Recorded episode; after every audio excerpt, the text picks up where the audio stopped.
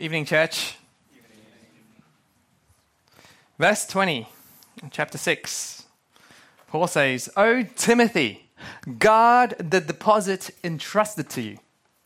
And so that's my key verse and the main verse I'll be talking about tonight. And so I want to title my talk tonight, Guardians of the Deposit. Now, before we dig into that, would you pray with me? Dear Heavenly Father, we pray that you'll send your Holy Spirit to help illuminate what is the deposit for us, why it's so important for us, and why should we guard it. Lord, I pray that your Holy Spirit just help us understand all of that. And in your name, we pray. Amen.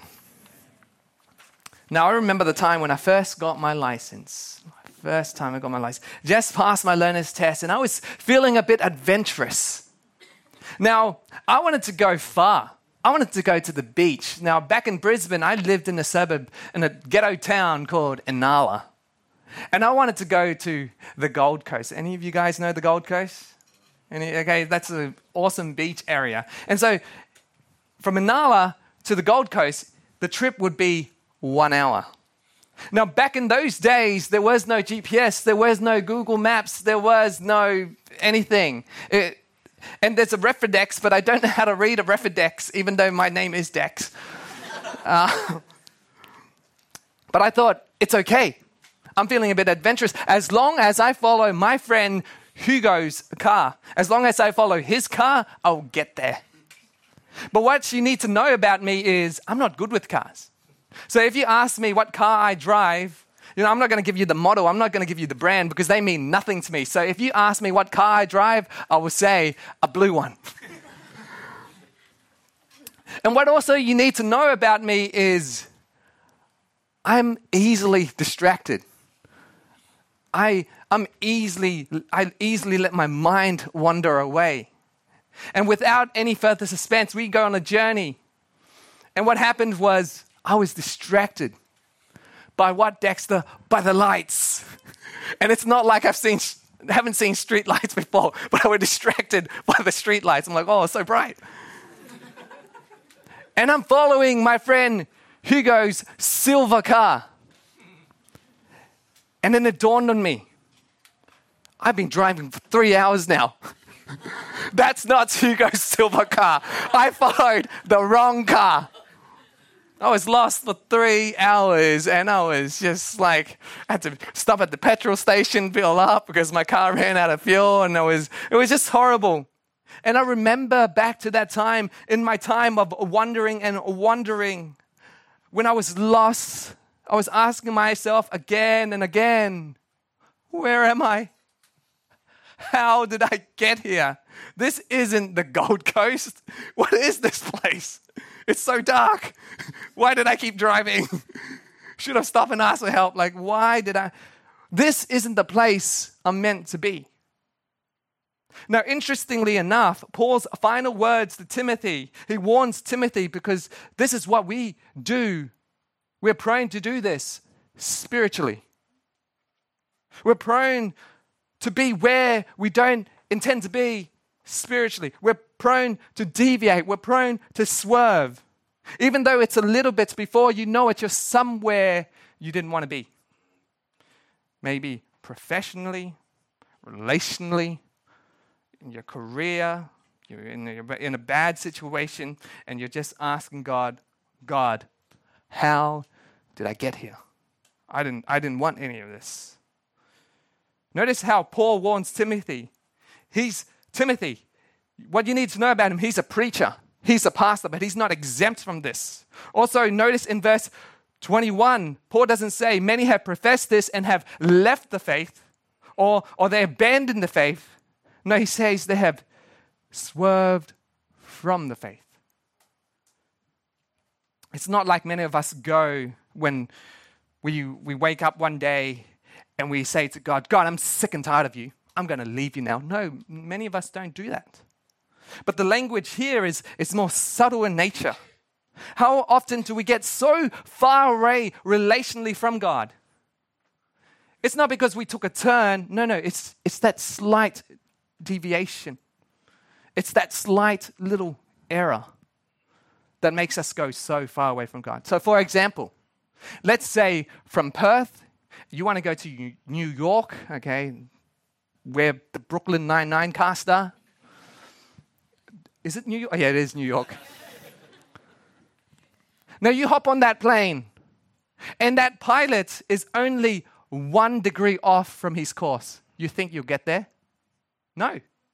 You'll be so far away in the sea somewhere, and you could probably die. But often, it's not that we just quit the faith. No, no, it's often that slight deviation, that 0, 0.1 degree off, that we end up in a place where we say, How did this happen? How did this happen? My, my old blue car, my first car, when I first started driving, I didn't know when I drove it, it always, for some reason, tend to swerve to the right. And I thought it was normal. I just had to keep my hand on it. If I let it go, I would go in the ditch somewhere on the other lane. So I always had my hand on it. I thought it was normal. And I drove like that for a year. And then my dad finally borrowed my car for a day and he came back and he, and he said to me, Dexter, your car's retarded. And I'm like, you take, you take that back, dad. You take that back. I love my car. So what happened was we got Angel. That was, that was my car's name to the mechanic. And the problem was the wheel weren't aligned. Hence the reason why I kept swerving to the right. I need to get my wheels aligned so it will make my car go straight again. Do you tend to swerve spiritually? Maybe tonight you need to tend to your spiritual wheels to make it align. And here, Paul tells us the secret on how to do that, how to align with God's will for you. Now, I find it interesting because the first part of Timothy this is his first letter to Timothy. He's thinking into his last, but his climatic conclusion. Notice how he says, and he starts off with, Oh, Timothy, this is like a father to son. And he says, Guard the deposit, son. Guard it. The word guard here, it's not checking it once in a while, like you call your mate and check up, hey, everything all right? Like it's, it's not like that. This word guard has a connotation of you're obsessing over it. You keep keeping watch over it. You become very protective over it. Now, I've been a father for four weeks and a half. I got big bags, man. She was a monster last night. And I was so sleepy. I'm still so sleepy. What happened when I first met my baby Ariel? When she first came out of the mother's room and when the doctors lifted her up, these were my reactions. Ah! the first thing I did was scream. I'm like, ah! I didn't know babies come out so bloody. I'm like, whoa. And I and I thought Ariel was a boy, but it was the umbilical cord.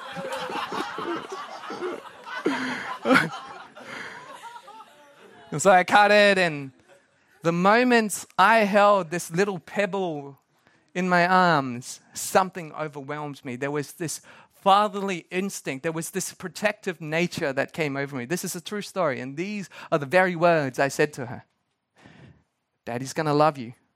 Daddy's going to protect you. Daddy's going to ne- let nothing happen to you. And daddy's going to keep all the boys away from you. That's what I said to her. Church, you guard the deposit like how you would guard your little precious ones, or even more so. Because Paul is saying, the deposit, guard it. Don't check on it once in a while or, or from time to time.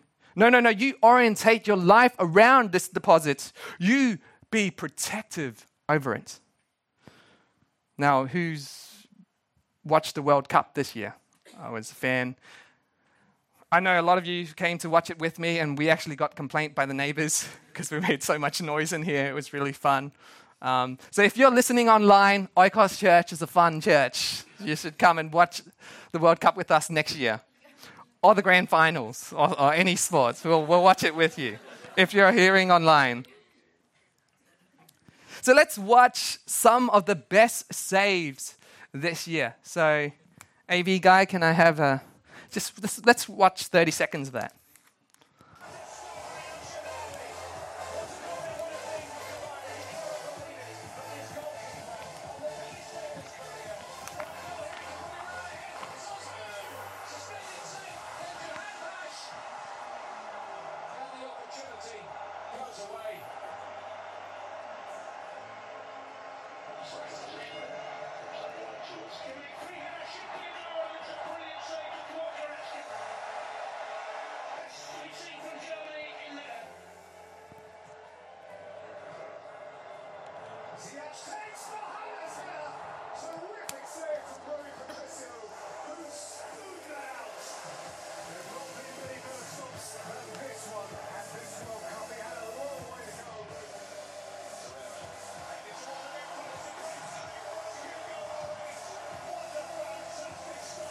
Now let's stop there.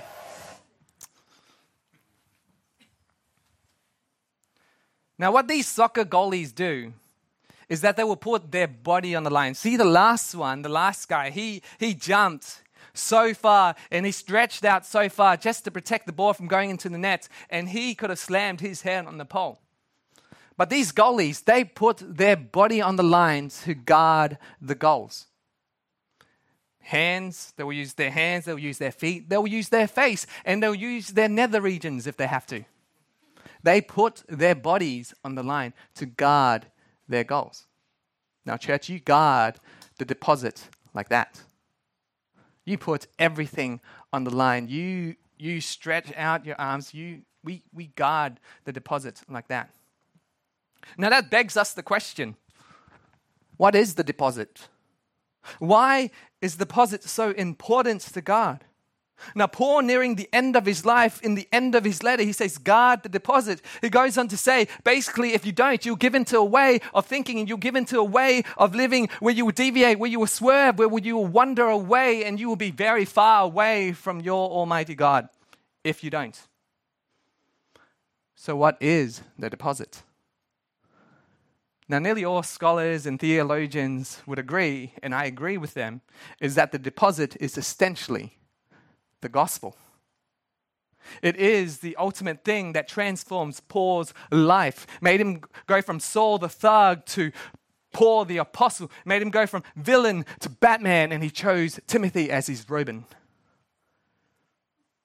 The gospel it is the good news. It is the truth. It is the word of God. It is Jesus. Keep guard of the gospel. Make your life about the life, death, and resurrection of Jesus Christ. Don't add to it. Don't take away from it. Don't simplify it. Don't complicate it. Keep it for what it is. Orientate your living, your serving, your loving around Jesus. If you keep it about Him, you won't swerve you won't wander. You won't be far away from God. You'll actually be very close to God. Guard the deposit. In other words, guard the gospel. Now, I've been in conversation with people throughout my years of ministry as a pastor. And there are people complaining about their church. Not, not Oikos Church, they're complaining about their other church. And they're like, they're saying to me, oh man, my church is so bad. I'm like, what's so bad about it? And they say, oh, I just feel so lonely. And I ask them, okay, so what is a good church to you then? And then they tell me, a good church has to have good fellowship. And I'm thinking, yeah, fellowship is good. But that isn't the most important thing. Because to be honest with you, church, you can find fellowship at the clubs where they'll drown your sorrows away. Now, when I was in high school, still in high school, year 12, I went to the clubs. The chess club. I went there casually. I just wanted to make myself a little bit gangster. I'm a nerd. I admit it. Now, fellowship isn't the most important thing for a church because you can find it at a cyclist job. You go to uni, you can join a guild and you find a community there. You can find fellowship and community in a lot of other places. So, fellowship isn't the most important thing. So, what is a good church to you? Now, I'll tell you a few of the popular answers. People tell me, oh, it's the parking space, it's the seats or the pews that you sit on. They'll walk into a church and uh, they'll think it's a good church by determining the stage. If there's a pulpit, if there's no pulpit, if there's lights, if there's a smoke machine, how good the music is. Some people think a good church has to have a good preacher, or how old or how young the preacher is. And oh, that's my baby. I got distracted. but here's the most popular answer for what do you think a good church is? And it's simply when they tell me it's when there's nice, good looking boys and good looking girls. Now, according to that standard, man, Oikos Church, you are killing it. killing it. I look down, and you guys are so handsome, you guys are so pretty, you guys are aesthetically pleasing. It's killing that. If it's that, but it's not. Sorry. There's really only one basic essential thing when you look for a, in a good church. A good church is centered around the good news. Got that? A good church is centered around the good news.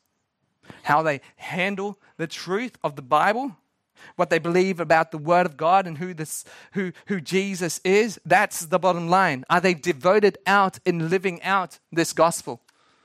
That determines a good church. Oikos, we are the guardians of the deposit. Guardians of the deposit. Now, I stole that's how what inspired me was a Marvel movie called Guardians of the Galaxy. In that team, there was a human that dances, there was a green chick, there was a blue dude, there was a raccoon, and a tree. Now, that is a motley crew. That is an odd bunch. And who's in our team, church? Anybody. Anybody. Any walks of life, any race, any age, any gender. It doesn't matter what kind of backstory you have because God has given you a second chance to join His team, to become guardians of the deposit. This place is a home for all. And you are all invited to join this team because the church primarily is the safe that keeps the truth and the voice that proclaims it. Guard the deposit. Now let's watch Michael Jordan, one of the greatest basketballers alive. He's still alive. Yeah, he's alive. let's watch him.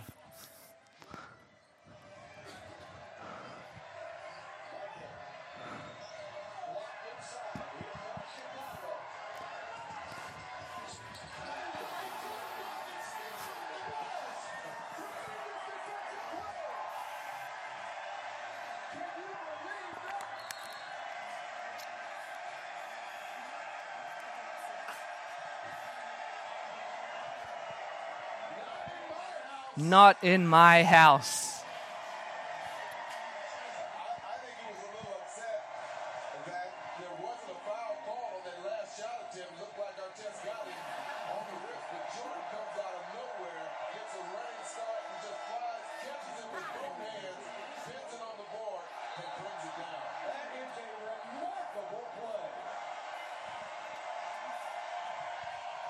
Okay, that's enough. Guard the deposit. Like Mike, that's a saying. Be like Mike in guarding the de- deposit like that. There's a saying in basketball when you, you reject someone, and if your team trash talks, they will say, Not in my house. That's a basketball term. Now, as a church, when there is heresy, when there is evil thinking, when there is worldly desires and ideologies and philosophies, and, and, and they want to corrupt our Bible and they want to corrupt our theology, what we believe about the Son of God, that He's not just a prophet, that He's not just, no, He is the Son of God, He is God, He is our Savior. Now, when anything else comes along and, and tries to offer us, hey, You can earn your salvation through works and works alone. You, you don't need to just, just Jesus alone. No, no. What we say as a church is not in my house, not in our house, not in God's house. I would not let that happen. And I hope you won't let that happen. Also, guarding the truth is not just a matter about right interpretation, but it's also a matter of right living. Got that? Guarding the truth, guarding this deposit, this gospel is not just a matter of right interpretation, but a matter of right living. And this is serious because I see and I hear stories of martyrs being persecuted, being executed, having a gun pointed to their head, having a sword to their necks. And they will pay the price for the name of Jesus. They, they are guarding this deposit. But yet we have Christians here in the West saying that they're Christians, but there is no evidence in their life. That statement does not hold up in court because there is no fruit that is shown. One day, me and my two best friends, we went to Sydney just for a holiday. And, and as boys, we got hungry. And out in the distant horizon, we saw a big billboard sign saying Sydney's best dim sims. And we're like, whoa, wow. Sydney's best dim sims. And we're trying to do the maths, trying to oh, work it out, the, the hyperperpendicular, I don't know. Um, it's around three kilometers. Oh, that's a bit far. But it's Sydney's best dim sims. Let's go, man. And we went and we walked, and it took a long time. And when we got to that place, Sydney's best dim sims, what we saw was a huge, huge sign and billboard, but a small store. And we walked into that store, and the dim sims, they were frozen. Sydney best dim sims? I don't think so. That was false advertisement. That place had a big advertisement board but did not deliver. We as a church are the embodiment of Him. We are signs that are meant to point to Him. And yet, if they come to us, but yet they don't see Jesus in our lives, that's false advertisement. We say this is a home for all, but if we don't welcome people, then that's false advertisement. No, no, we must deliver. That's what guardians of the deposits do. And if you profess you are a Christian, and if you say you believe in the gospel, and if you believe in the Bible and you wave this Bible around, but yet you live a life in, in violation of everything that this book has to say, then you got to question yourself. Because what you are doing is you are mocking God and you are deviating. God the deposit. Also, when Paul says this, it sounds a lot like money terms, doesn't it? Like he's using money terms. Because if you read a few verses before, yes, he's talking about money. But why is he using money terms? He's using money terms to help us understand something deeper. Now, if you were thinking bank deposit, you are on the right track. Because the Greek word for this deposit, it also has a connotation of money, of wealth. It speaks of a considerable sum, wealth. Guard the treasure. With treasures, or with your iPhone, you don't just, or whatever valuable things you have, Rolex if you're balling, I don't know what you have. You don't just leave it on the table when you walk away, like in, in public. No, no. You don't, because you know, with the moment you turn around, that Rolex is gone. Or that Yeezys is gone. I don't know what's. If it's a treasure, you got it. You, if it's a very valuable treasure, a priceless treasure, you bring some lasers into the room. You will hire some armed guards. You will protect it with your life. Guard this wealth. Now, Paul is trying to frame for Timothy the definition of wealth how he sees money. Because money has to be seen through the lens of the gospel, which is the ultimate wealth. Why is the gospel true wealth? Because money cannot buy you a peaceful soul. Money cannot buy you a saved soul, a prosperous soul. Money cannot do that. It cannot give you a fulfilled soul. So Paul says, guard the greatest treasure that has been given to you. Guard it, son. Because if you have the gospel, you don't need more wealth. You don't need more health. What I'm not trying to give you is the prosperity gospel. Now, if you just put the word prosperity in front of the gospel, it's, it's just, you made it bad already. What I'm here to tell you is that the gospel in itself, already by itself, is true prosperity, is true wealth. Because you don't need more. Why? Because the gospel is exactly what you need. It is sufficient, it is enough. You don't need more because you have everything you ever needed. You have Jesus. And Jesus is enough. He is enough. The gospel is plenty. It's plenty. If you think that the life, death, and resurrection of Jesus Christ is entry Christianity, like Christianity 101, then you're already on thin ice. You're already on thin ice because everything that we believe as Christian hinges around Jesus. You might be wondering why, Dexter, every time you come up and preach, any story in the Bible, you always relate it back to Jesus and how he died. And I was like, why do you always do that? We, kind of worked you out. You, you're kind of boring like that. Why, why don't, why don't you, you talk more purely about prayer? Or why don't you talk about marriage? Or why don't you talk about the end times? Now, let me tell you what I'm doing, what I believe. If I, as your pastor, am faithful to preach the gospel to you, and this gospel soaks and takes hold of your life, this gospel will automatically improve your prayer life. Why? Because if you understand the gospel, you understand hey, I have a good father. I have such a good father who did not withhold the son from me.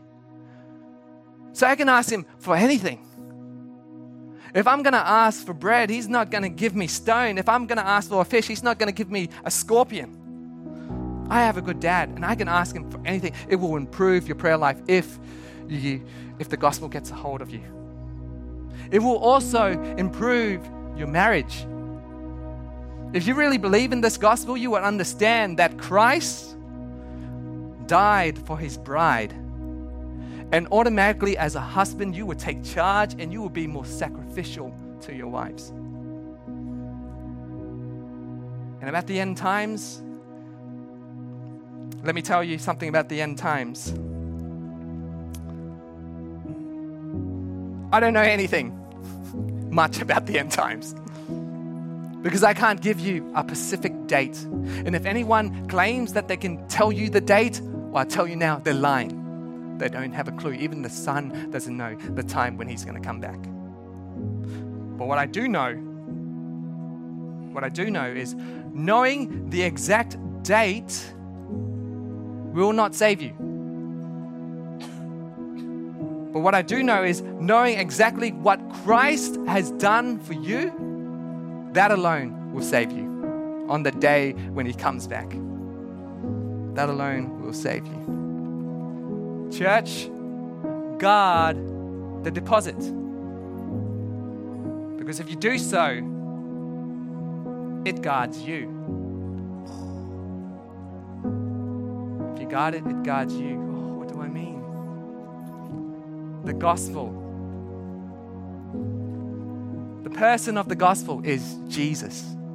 Jesus is the gospel personified the gospel put on skin, bones, and flesh, and he walked amongst us. Jesus is the person of the gospel. The gospel is living. The gospel loved. The gospel came to serve. The gospel did miracles. The gospel came to those who needed him most. The gospel was protective. When they were about to stone this lady, the gospel stood out. When we were about to suffer the wrath of God, the gospel was hung on the cross and he absorbed the wrath of God for us in our place. The gospel was what brought us back to God. We didn't deviate, we, we fully rebelled against God. We fully turned away from Him. We were far and we were lost. But it was the gospel, it was Jesus Christ who came and He took us and He brought us back on the right track. And the gospel keeps watch over us because the gospel loves us. And the gospel will never lose us. Jesus says, Those who my Father has given me, I have lost none, not even one, not ever. I will not lose any of you. What more can I say? Death, life, angels, demons, powers, principalities, all of creation, nothing can separate you from my love. That's what Jesus does for you. This gospel is a person. This gospel is personal. It's not just what you know, is who you know. Do you know him? Do you have a personal relationship with him? Is he just knowledge to you, or to you, he's your reality? Church, God, the deposit. God bless you, church.